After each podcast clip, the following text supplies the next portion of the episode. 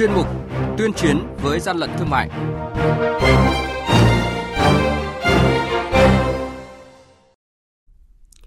Thưa quý vị và các bạn, dịch COVID-19 bùng phát và diễn biến phức tạp, cùng với đó là yêu cầu về giãn cách, hạn chế tiếp xúc đã khiến cho các doanh nghiệp và người tiêu dùng quan tâm nhiều hơn đến dịch vụ mua sắm trực tuyến.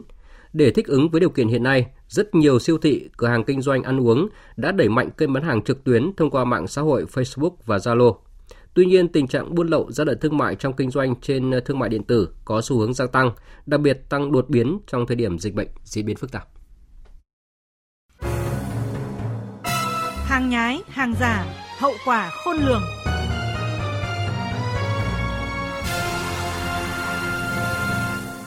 Lợi dụng tình hình dịch bệnh COVID-19 tại thành phố Hồ Chí Minh diễn biến phức tạp, tình trạng buôn lậu gian lận thương mại và hàng giả trên thương mại điện tử có chiều hướng gia tăng. Vụ việc và hành vi vi phạm chủ yếu tập trung vào các sản phẩm phòng chống dịch như vật tư, trang thiết bị y tế và hàng hóa tiêu dùng thiết yếu. Ông Nguyễn Tiến Đạt, Phó cục trưởng Cục Quản lý thị trường thành phố Hồ Chí Minh cho biết,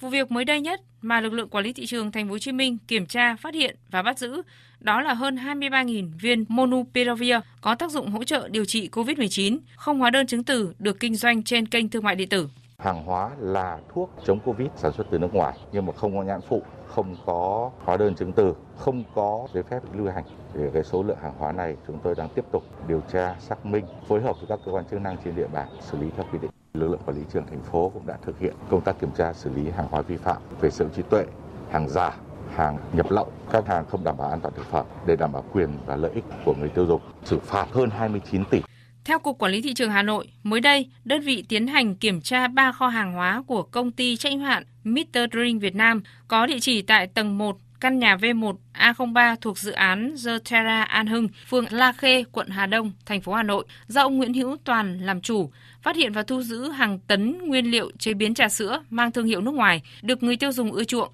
Toàn bộ số hàng hóa tại đây chủ yếu được tiêu thụ thông qua nền tảng thương mại điện tử, người mua và người bán không gặp nhau, gây khó khăn cho lực lượng chức năng trong công tác kiểm tra kiểm soát. Đặc biệt, vụ việc mà lực lượng quản lý thị trường phối hợp cùng lực lượng chức năng đồng loạt tổng tấn công vào 8 kho hàng, cơ sở kinh doanh, livestream kinh doanh trên nền tảng thương mại điện tử, bán mỹ phẩm, thực phẩm chức năng, thời trang và hàng gia dụng không rõ nguồn gốc liên tỉnh Hà Nội, Hưng Yên. Kết quả, lực lượng chức năng đã thu giữ khoảng 40 tấn hàng hóa, trong đó bao gồm 123.000 sản phẩm có dấu hiệu vi phạm. Bộ Công Thương vừa có báo cáo gửi Ban Thường vụ Quốc hội một số nội dung liên quan đến nhóm vấn đề công tác quản lý thị trường, phòng chống buôn lậu hàng giả, hàng kém chất lượng, hàng không rõ nguồn gốc. Theo đó, Bộ Công Thương nhấn mạnh, sau 3 năm hoạt động, Tổng cục Quản lý thị trường đã tấn công được vào các điểm nóng, đường dây, ổ nhóm về hàng giả, hàng lậu lớn mà trước đây chưa bao giờ làm được. Đặc biệt tính từ thời điểm dịch bệnh COVID-19 bùng phát đến nay, lực lượng quản lý thị trường đã thực hiện kiểm tra gần 3.000 vụ việc, trong đó các vụ việc vi phạm về thương mại điện tử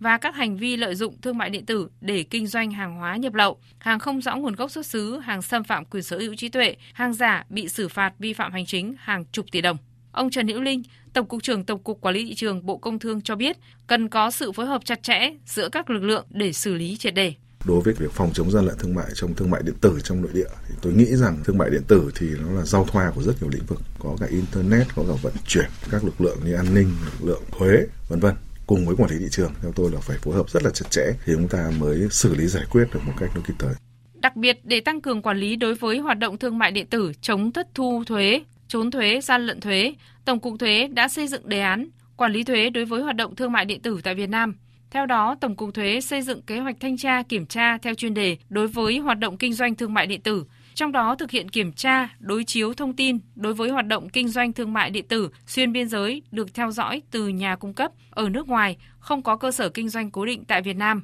và kiểm tra đối với một số tổ chức trong nước có hoạt động liên quan đến nền tảng số như doanh nghiệp là chủ sở hữu sàn giao dịch thương mại điện tử và doanh nghiệp hoạt động trung gian thanh toán. Bên cạnh đó, cơ quan thuế tăng cường công tác tuyên truyền, hỗ trợ người nộp thuế, tăng cường phối hợp với các bộ, ngành, cơ quan và đơn vị có liên quan ký thỏa thuận hợp tác, hiện đại hóa công tác quản lý thuế đối với hoạt động thương mại điện tử.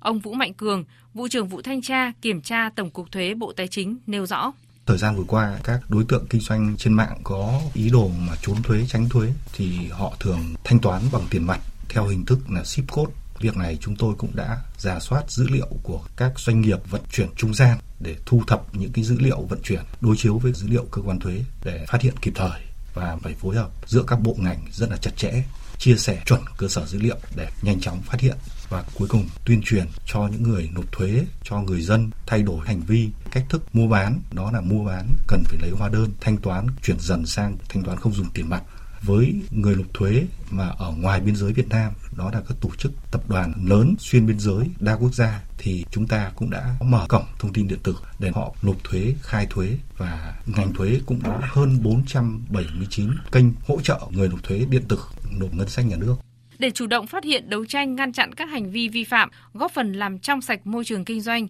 tạo điều kiện cho thương mại phát triển bền vững, ông Lê Thanh Hải, Tránh Văn phòng Thường trực Ban Chỉ đạo 389 Quốc gia cho biết, Ban Chỉ đạo 389 Quốc gia đã ban hành kế hoạch tăng cường chống buôn lậu, gian lận thương mại và hàng giả trong hoạt động thương mại điện tử, đặc biệt trong thời điểm dịch bệnh diễn biến phức tạp. Mục tiêu cao nhất nhằm tăng cường sự phối hợp giữa các bộ ngành địa phương, các lực lượng chức năng trong công tác quản lý, phát hiện, đấu tranh, ngăn chặn kịp thời các hành vi buôn lậu, gian lận thương mại vàng giả trong hoạt động thương mại điện tử. Trong đó thì có những cái nhiệm vụ như là từng bước hoàn thiện cơ chế chính sách liên quan, góp phần làm trong sạch môi trường kinh doanh, tạo niềm tin cho người tiêu dùng, thúc đẩy phát triển thương mại điện tử bền vững.